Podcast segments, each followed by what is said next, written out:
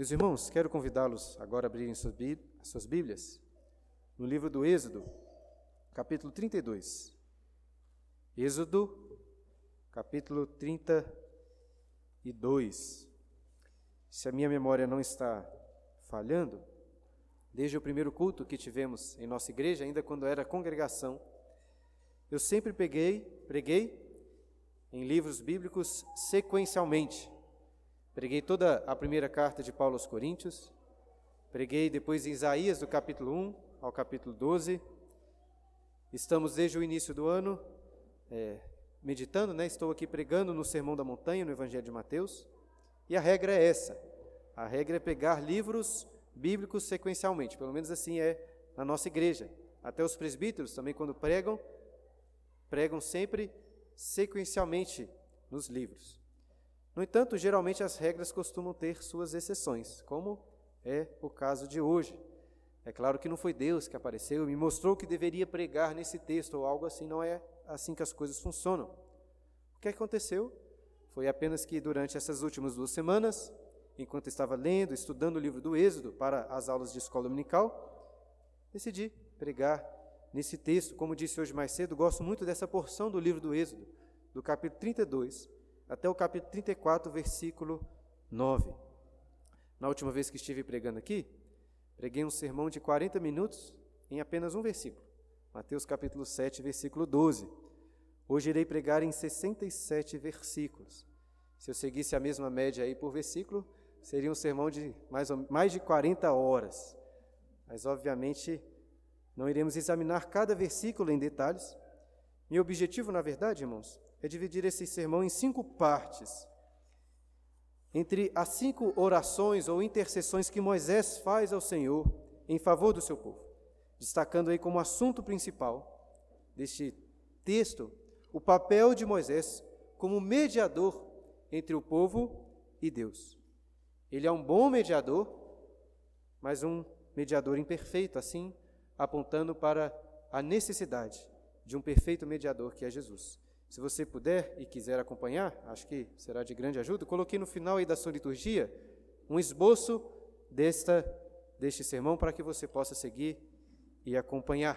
Mas antes, porém, irmãos, de lermos, de começarmos a ler o texto, precisamos nos lembrar aqui do contexto destes capítulos que vamos estudar hoje. É o contexto que nós estudamos nas últimas aulas de escola dominical. Os primeiros 18 capítulos do livro do Êxodo narram o êxodo propriamente dito, a libertação do povo de Israel, o povo de Israel que estava no Egito, trazendo-os até ao pé do Monte Sinai, onde Deus desce ali e estava presente naquele monte. Nos capítulos seguintes do livro do Êxodo, do capítulo 19 até o 31, como vimos hoje pela manhã, lemos sobre a aliança que Deus faz com o seu povo através de Moisés. O fato é que Deus os salvou do Egito para ter comunhão com eles, para habitar no meio deles. E por isso era necessário então estabelecer com eles uma aliança, para que fosse estabelecido ali todos os requisitos para esse relacionamento de Deus com o seu povo.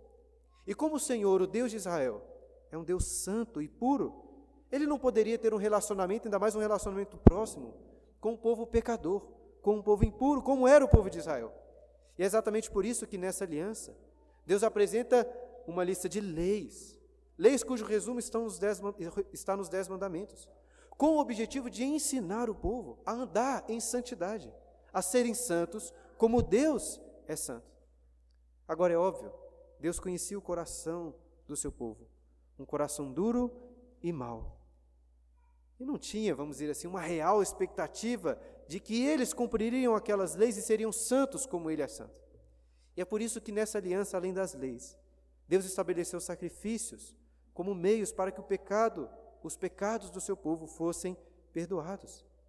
E esses sacrifícios eram oferecidos em um tabernáculo, cujo projeto de construção do tabernáculo está nos capítulos anteriores a este que nós vamos visitar, do capítulo 25 até o capítulo 31. O tabernáculo seria o lugar de habitação de Deus. E os capítulos 32 a 34, que meditaremos hoje, estão aí entre o projeto de construção que Deus dá para Moisés e a construção em si, do cap... que nós lemos aí do capítulo 35 até o final do livro, no capítulo 40. Porém, em termos cronológicos, o que está acontecendo aqui no começo do capítulo 32 é simultâneo com o período em que Moisés estava no Monte Sinai recebendo de Deus as instruções para a construção do tabernáculo. Isso significa, então, irmãos, que pouquíssimos dias haviam se passado, desde que o povo ouviu da própria boca do Senhor palavras de fogo, as dez palavras, os dez mandamentos. E a Bíblia nos ensina que quando eles ouviram essas palavras, eles responderam dizendo assim: Tudo o que o Senhor falou, faremos. Mas será que fizeram mesmo? Poucos dias se passaram e o que aconteceu? Acompanhe aí, capítulo 32, do versículo 1 ao 10. Irmãos, hoje especialmente quero pedir para que vocês deixem as suas Bíblias abertas. É, aqueles que nos visitam, se você talvez não tenha uma Bíblia aí, nós temos algumas ali, talvez atrás.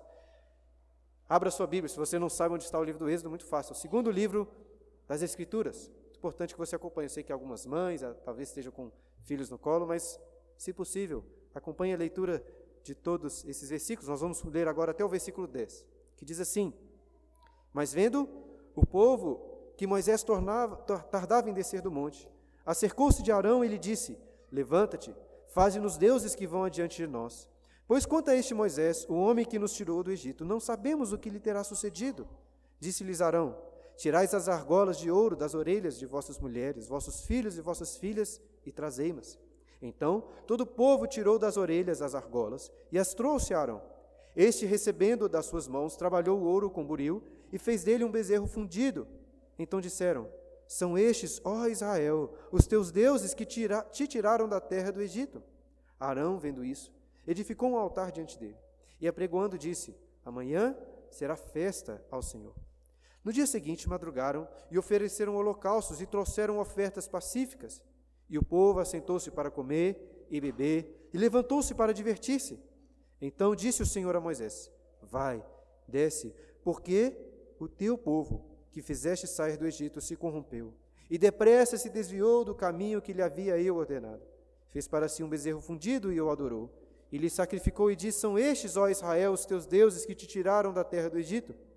Disse mais o Senhor a Moisés: Tenho visto este povo, e eis que é povo de dura serviço. Agora, pois, deixa-me, para que se acenda contra eles o meu furor, e eu os consuma, e de ti farei uma grande nação. Notem que no versículo 8, Deus ressalta que depressa o povo se desviou do caminho que lhe havia ordenado. E quão depressa foi essa rebelião? Uma das coisas mais impressionantes nesse texto é a rapidez com que o povo abandonou a aliança que tinham acabado de fazer com o Senhor. É como se uma esposa estivesse traindo seu marido em plena lua de mel. Pouquíssimos dias antes, tinham ouvido, como disse, da boca do Senhor: Não terás outros deuses diante de mim, não farás para ti imagens de escultura. Não tinha como ser mais claras as instruções, mas estavam agora de uma única vez quebrando os dois primeiros mandamentos. E poderíamos talvez até considerar a rapidez desse pecado como algo assim muito inusitado, se não fosse exatamente isso que acontecesse conosco tantas vezes.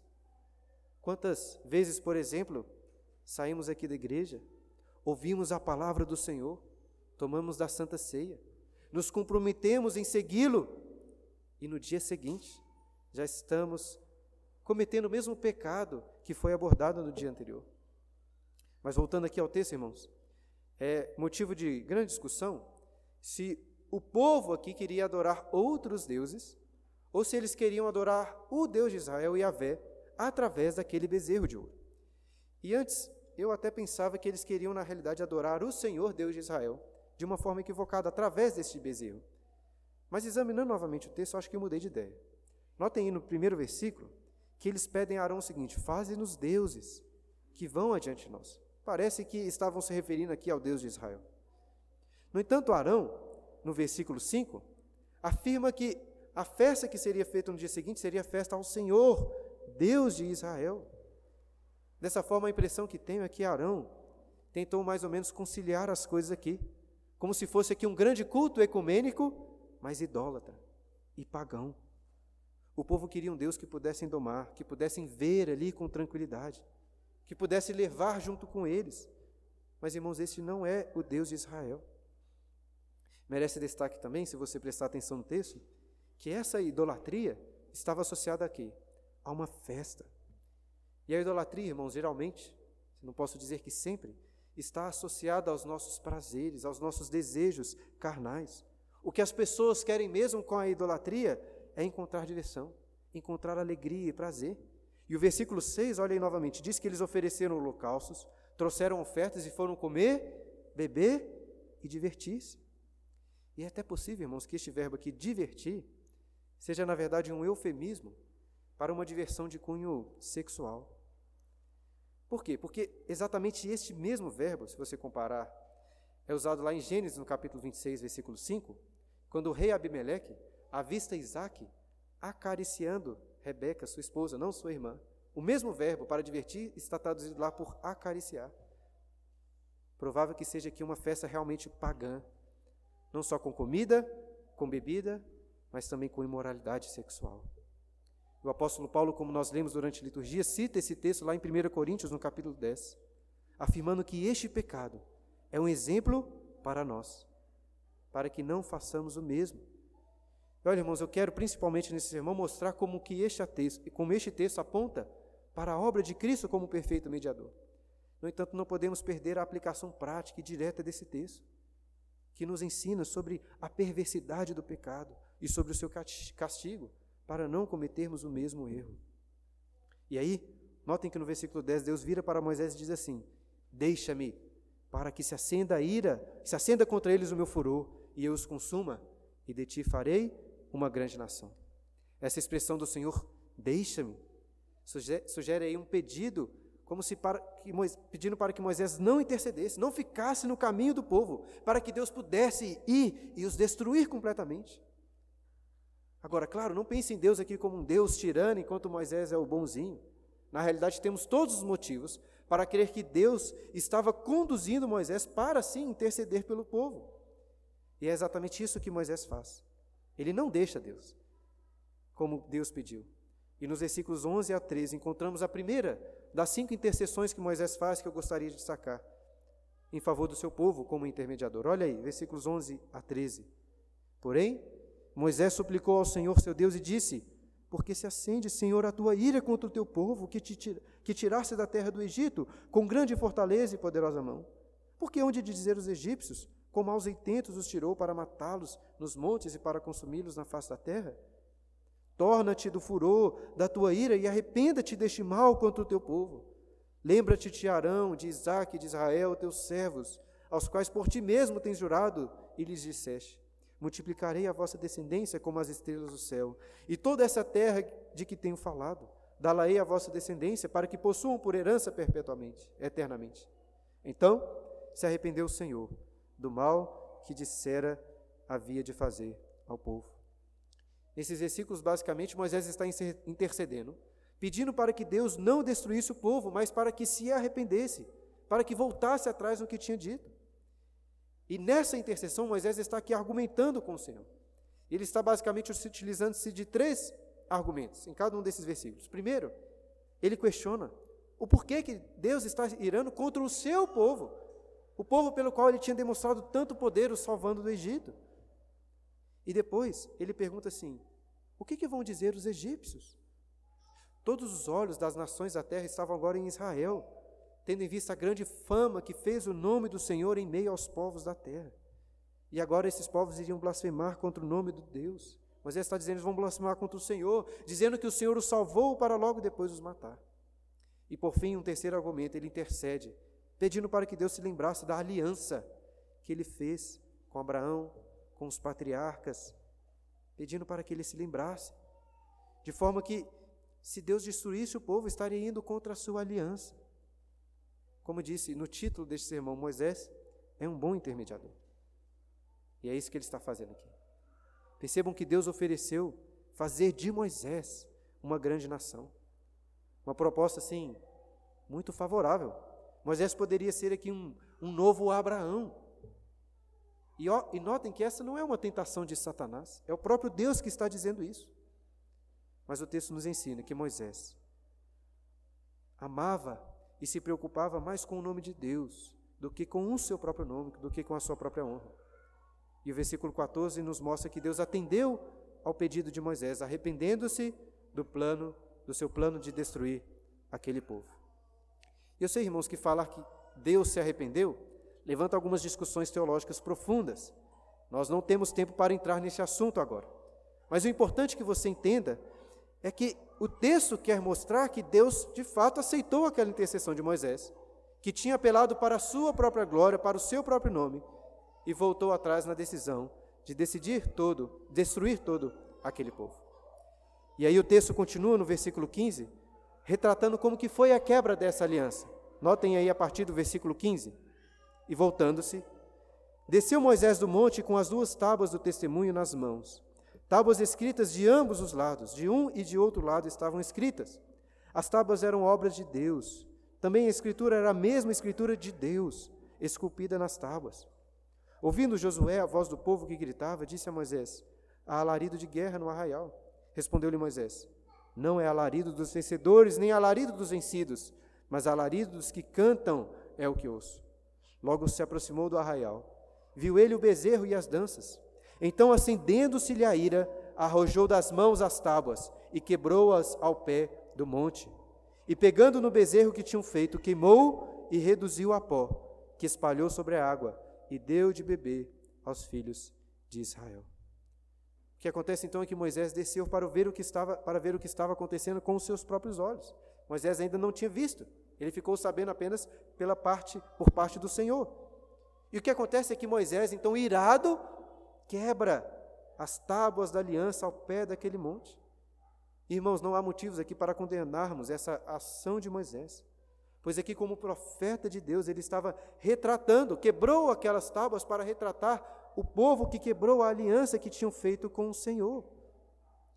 E Moisés, o texto diz também que ele queimou o bezerro, reduziu a pó, espalhou sobre a água e fez com que o povo bebesse daquela água misturada com o pó do ouro. Essa é uma atitude certamente muito drástica, mas que drasticamente revela a tolice do pecado dos israelitas. Creio que é como se Moisés estivesse dizendo para eles assim: Olha, vocês acham mesmo que esse é o Deus que livrou, livrou vocês do Egito? Esse Deus que eu acabei aqui de queimar, reduzi ele a pó, joguei sobre a água e vocês tomaram dessa água. Isso poderia dizer assim: daqui a pouco ainda vão defecar dessa água, disso que vocês tomaram. É esse o Deus de vocês? Não. Claro que esse não é o Deus que os libertou do Egito. E o texto continua, versículo 21.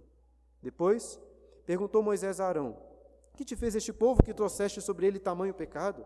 Respondeu-lhe Arão: Não se acenda a ira do meu senhor. Tu sabes que o povo é propenso para o mal. Pois me disseram: Faze-nos deuses que vão adiante de nós. Pois quanto a este Moisés, o homem que nos tirou da terra do Egito, não sabemos o que lhe terá acontecido. Então eles disse: Quem tem ouro, tire-o. Deram-me. Eu lancei no fogo e saiu este bezerro. Arão chega aqui para tentar acalmar Moisés, mas não é bem sucedido. Essa seria uma situação até cômica se não fosse tão trágica. Arão está aqui arrumando uma desculpa esfarrapada, dizendo assim: Moisés, não se acenda a ira do meu Senhor. Você sabe como o povo é. E olhe, eu não tenho tanta culpa assim. Foi o povo que me deu esse ouro. Eu lancei o ouro no fogo e parece que, como uma pipoca, estourou e saiu esse bezerro aí. Mas, obviamente, essa desculpa né, não colou aí com Moisés. E o que nós vemos em seguida é o seguinte: olha aí, a partir do versículo 25. Vendo Moisés que o povo estava desenfreado, pois Arão deixara solta para vergonha no meio dos seus inimigos, pôs-se em pé à entrada do arraial e disse: Quem é do Senhor, vem até mim. Então se ajuntaram a ele todos os filhos de Levi, aos quais disse: Assim diz o Senhor, o Deus de Israel: Cada um cinja a espada sobre o lado Passai e tornai a passar pelo arraial de porta em porta, e mate cada um a seu irmão, cada um a seu amigo e cada um a seu vizinho. E fizeram os filhos de Levi, segundo a palavra de Moisés. E caíram do povo naquele dia uns três mil homens, pois Moisés dissera: Consagrai-vos hoje ao Senhor, cada um contra o seu filho e contra o seu irmão, para que ele vos conceda hoje bênção. Da forma como leio esse texto, parece que mesmo tendo quebrado as tábuas da aliança, chamado a atenção do povo, muitos pareciam permanecer em rebelião contra o Senhor. E assim por ordem de Deus. Notem no versículo 27, o Senhor quem disse, Moisés, e ju, junto com os levitas né, que tinham se achegado a ele, mataram seus próprios irmãos, amigos e vizinhos, matando naquele dia cerca de três mil homens. É importante que o texto destaque que esse foi um ato de consagração dos levitas, que amaram mais a santidade de Deus do que os seus próprios irmãos, do que os seus próprios amigos. E assim, dando um fim àquela idolatria, à imoralidade, dando um fim à imoralidade dos israelitas. Moisés precisa mais uma vez ir ao Senhor e interceder por perdão, perdão. É o que vemos na segunda intercessão aí a partir do versículo 30, quando ele chega ao Senhor. No dia seguinte, versículo 30, disse Moisés ao povo: Vós cometestes grande pecado. Agora, porém, subirei ao Senhor e porventura farei propiciação pelo vosso pecado. Tornou Moisés ao Senhor e disse: Ora, o povo cometeu grande pecado, fazendo para si deuses de ouro. Agora, pois, perdoa-lhe o pecado, ou se não, risca-me, peço-te, do livro que escreveste.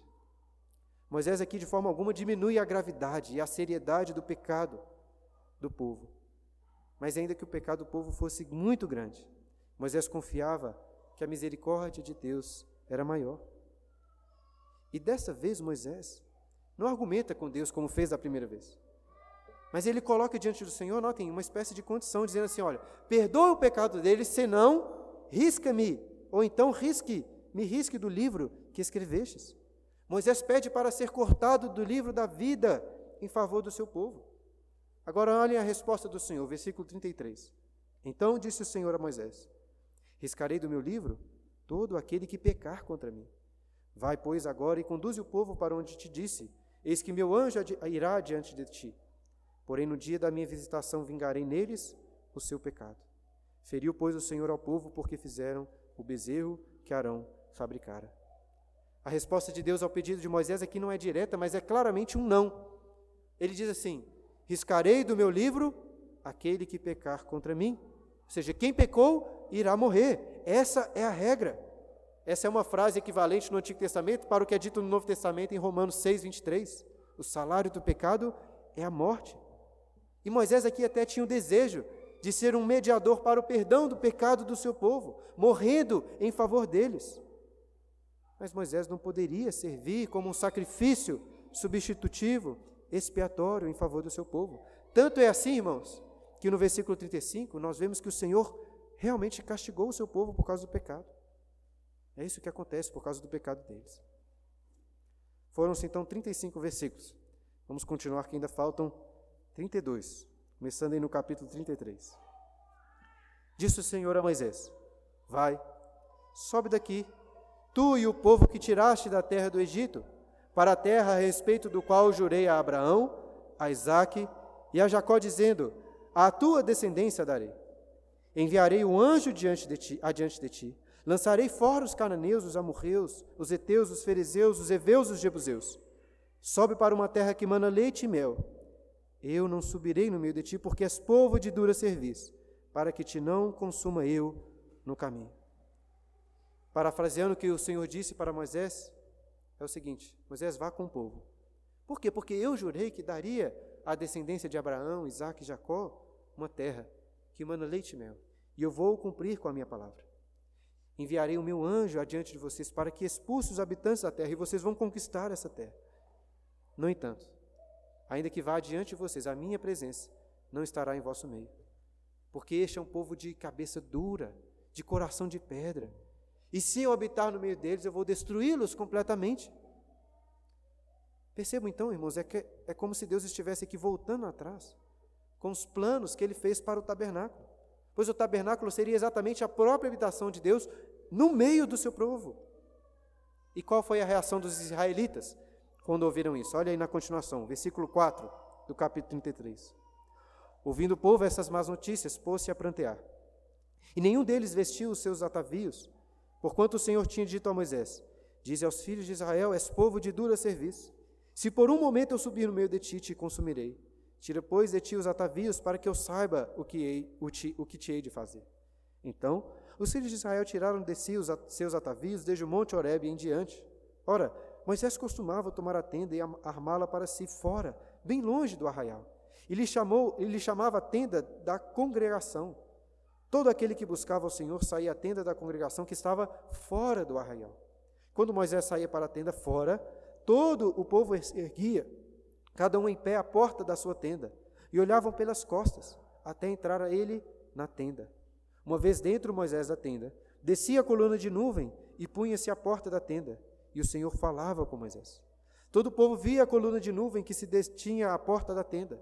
Todo o povo se levantava e cada um à porta da sua tenda adorava o Senhor. Falava o Senhor a Moisés face a face, como qualquer fala a seu amigo. Então voltava Moisés para o arraial, porém o moço Josué, seu servidor, filho de Num, não se apartava da tenda. Creio que a resposta, a reação dos israelitas aqui, foi um ato de genuíno arrependimento. Eles não ficaram felizes em se verem livres da presença de Deus. Pelo contrário, eles choram, eles removem todos os seus atavios, seus ornamentos, como um sinal claro de humilhação perante o Senhor. E o texto diz que durante esse período de contrição, Moisés ia até uma tenda fora, uma tenda bem longe do arraial, para se encontrar com o Senhor, estava bem longe. Não era mais o Monte Sinai, mas como disse, era um, bem longe do povo, uma tenda separada. O povo podia adorar a Deus apenas à distância. E Moisés ali, como um bom mediador, falava face a face com o Senhor, como você pode conversar com um amigo. E em uma dessas conversas, dessas vezes que Deus estava na frente, na, que Moisés estava na presença de Deus, acontecem as próximas duas intercessões que eu gostaria de destacar. A terceira, no versículo 12 a 17, quando Moisés pede pela presença de Deus. Olha aí, versículo 12. Disse Moisés ao Senhor: Tu me dizes, fazes subir este povo, porém não me deste saber a quem hás de enviar comigo. Contudo disseste: Conheço-te pelo teu nome. Também achaste graça aos meus olhos. Agora, pois, se achei graça aos teus olhos, rogo-te que me faça saber neste momento o teu caminho, para que eu te conheça e ache graça aos teus olhos. E considera que essa nação é teu povo. Respondeu-lhe: A minha presença irá contigo e eu te darei descanso. Então lhe disse Moisés: Se a tua presença não vai comigo, não nos faça subir deste lugar. Pois como se há de saber que achamos graça aos teus olhos, eu e o teu povo? Não é porventura em andares conosco, de maneira que somos separados, eu e o teu povo, de todos os povos da terra? Disse o Senhor a Moisés: Farei também isso que disseste, porque achaste graça aos meus olhos, e eu te conheço pelo teu nome. Assim como na primeira intercessão, Moisés está novamente argumentando com Deus. E percebam que todos os argumentos de Moisés se baseiam na graça do Senhor, ele apela pela graça de Deus. E em outras palavras, Moisés está dizendo o seguinte: Senhor, o Senhor nos mandou subir, me mandou subir com o povo para cumprir a sua aliança. Eu sei que o seu anjo vai à frente, mas quem irá junto conosco? E aí ele começa a argumentar: O Senhor revelou o seu nome para mim, mostrando que tu és Yahvé, o Senhor, o Deus de Israel, o Deus da salvação, cheio de graça e misericórdia. Agora, se é verdade mesmo que o Senhor é tão gracioso, que achamos graça diante do Senhor, então considera que este povo é teu povo e que eles precisam da sua presença. E se o Senhor não for conosco, não nos mande sair daqui, pois a prova de que o Senhor realmente nos escolheu para ser o seu povo, separado, santificado dentre todos os povos da terra, é o fato de que o Senhor habita em nosso meio, é isso que prova. O Senhor nos salvou para ser o nosso Deus e para nós sermos o seu povo. E a resposta de Deus a essa intercessão está no meio desses versículos, primeiro aí no versículo 14, quando Deus disse: A minha presença irá contigo e eu te darei descanso. E também depois no versículo 17, quando ele afirma: Farei também isso que disseste, porque achaste graça aos meus olhos e eu te conheço pelo teu nome. Essa é uma resposta maravilhosa. Irmãos, um Deus santo como o Deus de Israel não pode habitar em meio a um povo impuro como este povo. Como um Deus santo poderia habitar no meio de um povo pecador? Ou então poderíamos perguntar da seguinte forma: Como fogo pode estar em uma sarça sem que o fogo queime essa sarça? Mas sabemos, queridos, que é exatamente este o Deus que se revelou para Moisés. Em um fogo que queimava, mas não consumia aquela sarça. Deus decide, por graça e misericórdia, espiar, perdoar o pecado daquelas pessoas, santificá-los, para que pudesse ir junto com eles, sem os consumir. Era um fogo em meio a uma sarça que não se consumia. E é por isso que o tabernáculo, como já disse, possui um altar de sacrifícios, também uma bacia de água para que os pecados fossem purificados, para que os israelitas, através dos sacerdotes e seus representantes, fossem perdoados e purificados. E aí, irmãos, no versículo seguinte, versículo 18, encontramos a quarta, inter, quarta intercessão de Moisés. Uma oração curta, mas acho que a mais ousada de todas que ele faz aí. Então ele disse, versículo 18: Rogo-te que me mostres a tua glória. Após Deus ter atendido a intercessão de Moisés e dito que iria habitar no meio do povo, Moisés pede uma prova para comprovar que de fato seria assim. Pelo menos é assim como eu vejo este texto. Moisés quer ver o fundamento da palavra de Deus, para que tivesse garantia que ele de fato seria gracioso, bondoso, como disse que seria com este povo duro, habitando no meio deles. E talvez você possa ter a impressão que Moisés está aqui indo um pouco além, um tanto quanto ousado demais. Talvez você poderia imaginar Deus respondendo para Moisés assim: Moisés, você já não viu o suficiente da minha glória? Por que, que você pede para ver mais? E se tem alguém que viu a glória de Deus, este é Moisés. Ele viu o fogo na sarça ardente. Ele viu as pragas no Egito, as colunas de nuvem que guiavam o povo. Ele viu o mar se abrir. Ele viu pão caindo do céu. Ele conversou com o Senhor no Monte Sinai. Ele conversava com Deus naquela tenda, face a face. Qual é a necessidade de ver mais a glória de Deus? Mas, queridos irmãos, aqui nós encontramos algo maravilhoso sobre a glória, sobre a beleza de Deus. Quanto mais você conhece, quanto mais você prova da glória, da beleza do Senhor, mais você quer. Mais você quer. Nunca vai chegar o momento em que você se satisfaz dizendo: Olha, não quero mais, já tenho o suficiente. Moisés de fato já tinha visto muito da glória de Deus, da sua bondade, provas da sua graça, mas ele queria mais, muito mais. E o capítulo então termina com a resposta de Deus. Respondeu-lhe, versículo 19: Farei passar toda a minha bondade diante de ti e te proclamarei o nome do Senhor. Terei misericórdia de quem eu tiver misericórdia e me compadecerei de quem eu me compadecer. E acrescentou: Não me poderás ver a face, porquanto, porquanto homem nenhum verá a, face, a minha face e viverá. Disse mais o Senhor: Eis aqui um lugar junto a mim, e tu estarás sobre a penha, quando passar a minha glória eu te porei numa fenda da penha e com a mão e te cobrirei, até que eu tenha passado. Depois, em tirando eu a mão, tu me verás pelas costas, mas a minha face não se verá. Note que mais uma vez Deus responde favoravelmente a Moisés. Mas não porque Moisés era um cara legal, um bom mediador, apenas baseado na sua graça, na sua misericórdia. E Deus disse para Moisés: Olha, Moisés, nenhum homem pode ver a minha face e viver. Nem você, nem nenhuma outra pessoa. Mas então ele diz para Moisés: Olha, você vai esperar no alto de uma penha. E aí é uma revelação antropomórfica, ou seja, uma revelação de Deus aqui com uma linguagem, com uma percepção humana. Pois, claro, Deus não tem costas. Mas é, a glória e a bondade de Deus passaria diante de Moisés. E quando estivesse passando, seus olhos estariam cobertos pelo Senhor. E quando passasse, Moisés poderia então contemplar as costas da glória de Deus. E assim chegamos aos últimos versículos, queridos, para a nossa meditação. Quando lemos o que aconteceu, versículo 1 do capítulo 34. Então disse o Senhor a Moisés: Lavra duas tábuas de pedra como as primeiras, e escreverei nelas as mesmas palavras que estavam nas primeiras tábuas, que quebraste. E prepara-te para amanhã, para que subas pela manhã ao monte Sinai, e ali te apresentes a mim no cimo do monte. Ninguém suba contigo, ninguém apareça em todo o monte, nem ainda ovelhas nem gado se apacentem de frente dele. Lavrou, pois, Moisés duas tábuas de pedra, como as primeiras, e levantando-se pela manhã de madrugada, subiu ao monte Sinai, como o Senhor lhe ordenara, levando nas mãos as duas tábuas de pedra. Tendo o Senhor descido da nuvem, ali esteve junto dele e proclamou o nome do Senhor. E assim, antes então que a glória de Deus passasse para que Moisés pudesse ver as suas costas, Deus pediu para que Moisés lavrasse mais duas tábuas de pedra para quê? Para que pudesse renovar a aliança que tinha acabado de ser quebrada pelo povo. E o que nós vemos que Moisés ali, em cima do Monte Sinai, proclama a quinta e última oração, intercessão em favor do seu povo. Uma intercessão, uma oração de adoração ao nome do Senhor, que encontramos nos versículos 6 a 9.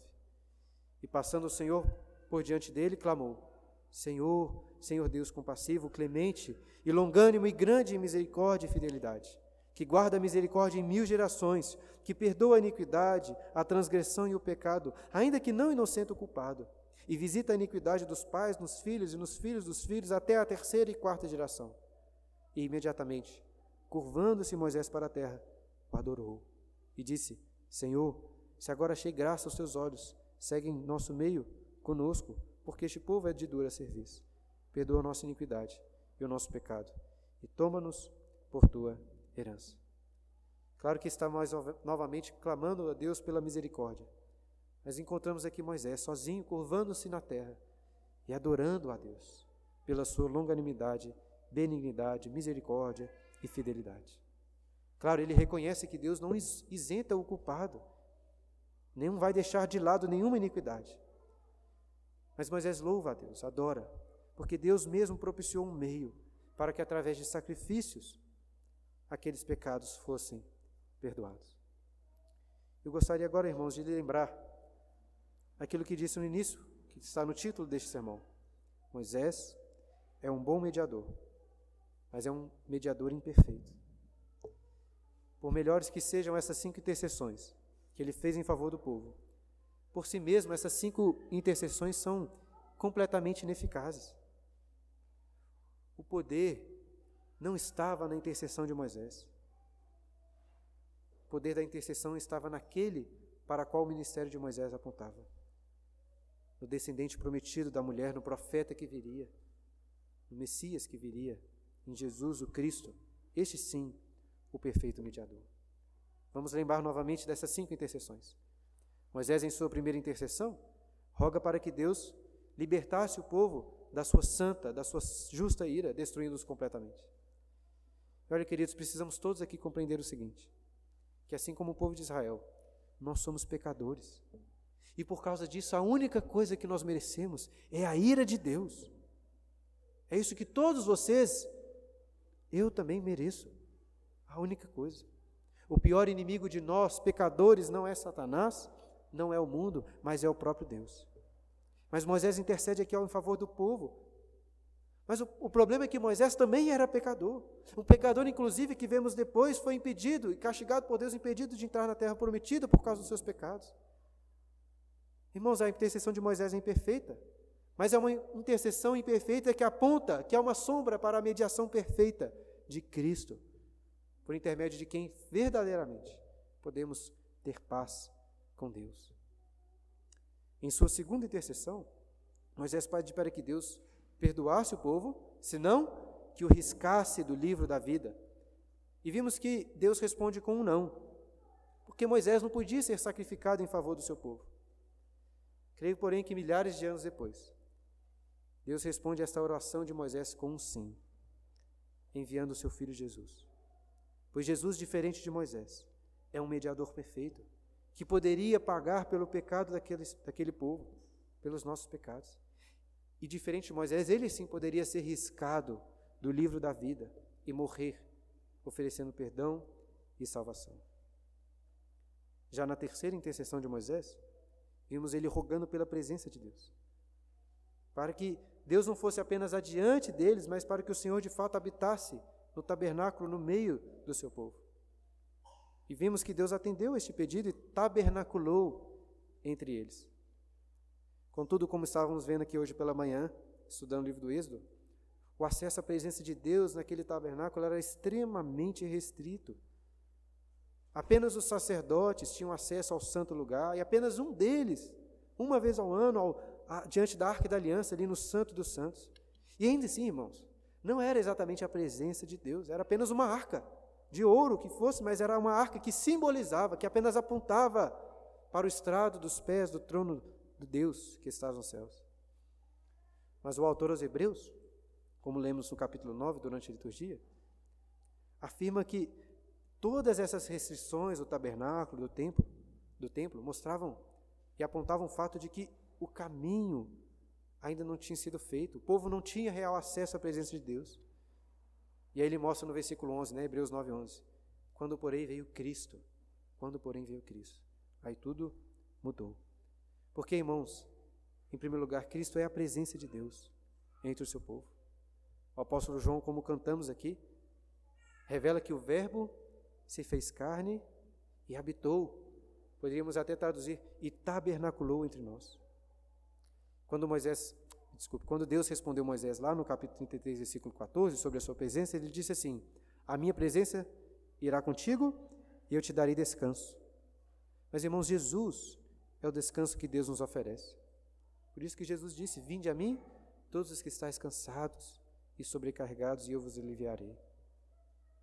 Claro, Jesus não está aqui mais fisicamente conosco, mas temos algo ainda melhor, pois ele enviou o seu próprio Espírito, que habita onde? Não em um tabernáculo separado, não em um templo, mas habita em nossos próprios corações, em nossas vidas. Queridos, na quarta intercessão, Moisés pediu para ver a glória de Deus.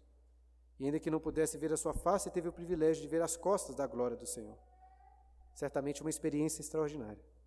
Será que você gostaria de ter esse privilégio também de ver a glória, pelo menos as costas da glória do Senhor?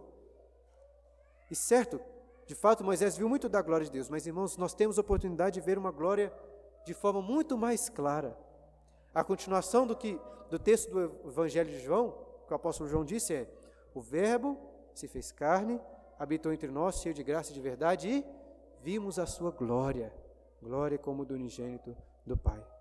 Ele também diz lá no versículo 18: Ninguém jamais viu a Deus, mas o Deus unigênito que está no seio do Pai é quem o revelou. Moisés conversava lá com o Senhor face a face, mas Jesus, irmãos, é a face de Deus. A glória de Deus é revelada em Cristo, e Cristo é revelado em Sua palavra. E se nós olharmos para Cristo, para a Sua palavra, conheceremos mais a glória de Deus, até do que Moisés naquele monte. E a última, quinta intercessão de Moisés, como vimos, é uma, oração, uma adoração ao Senhor. Moisés, sozinho naquele monte, se pôs de joelho e adorou ao Senhor como mediador de todo o povo. Mas Moisés era apenas uma sombra do ministério de Cristo.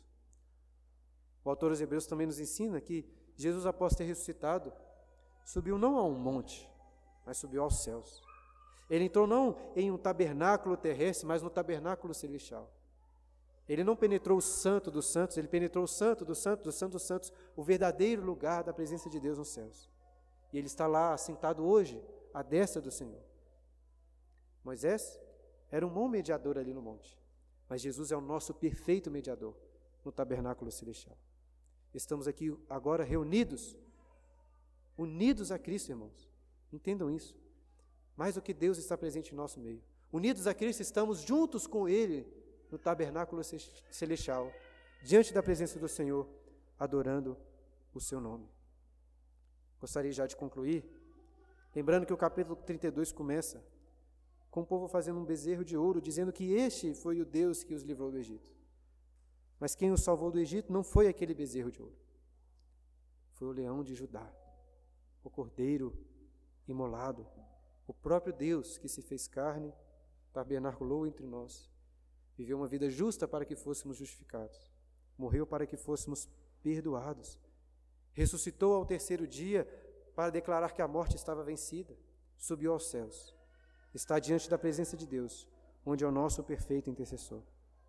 Esse é o Deus que nos salvou, irmãos. E esse é o Deus que nós adoramos. Louvado seja o nome de Deus, louvado seja o nome de Jesus.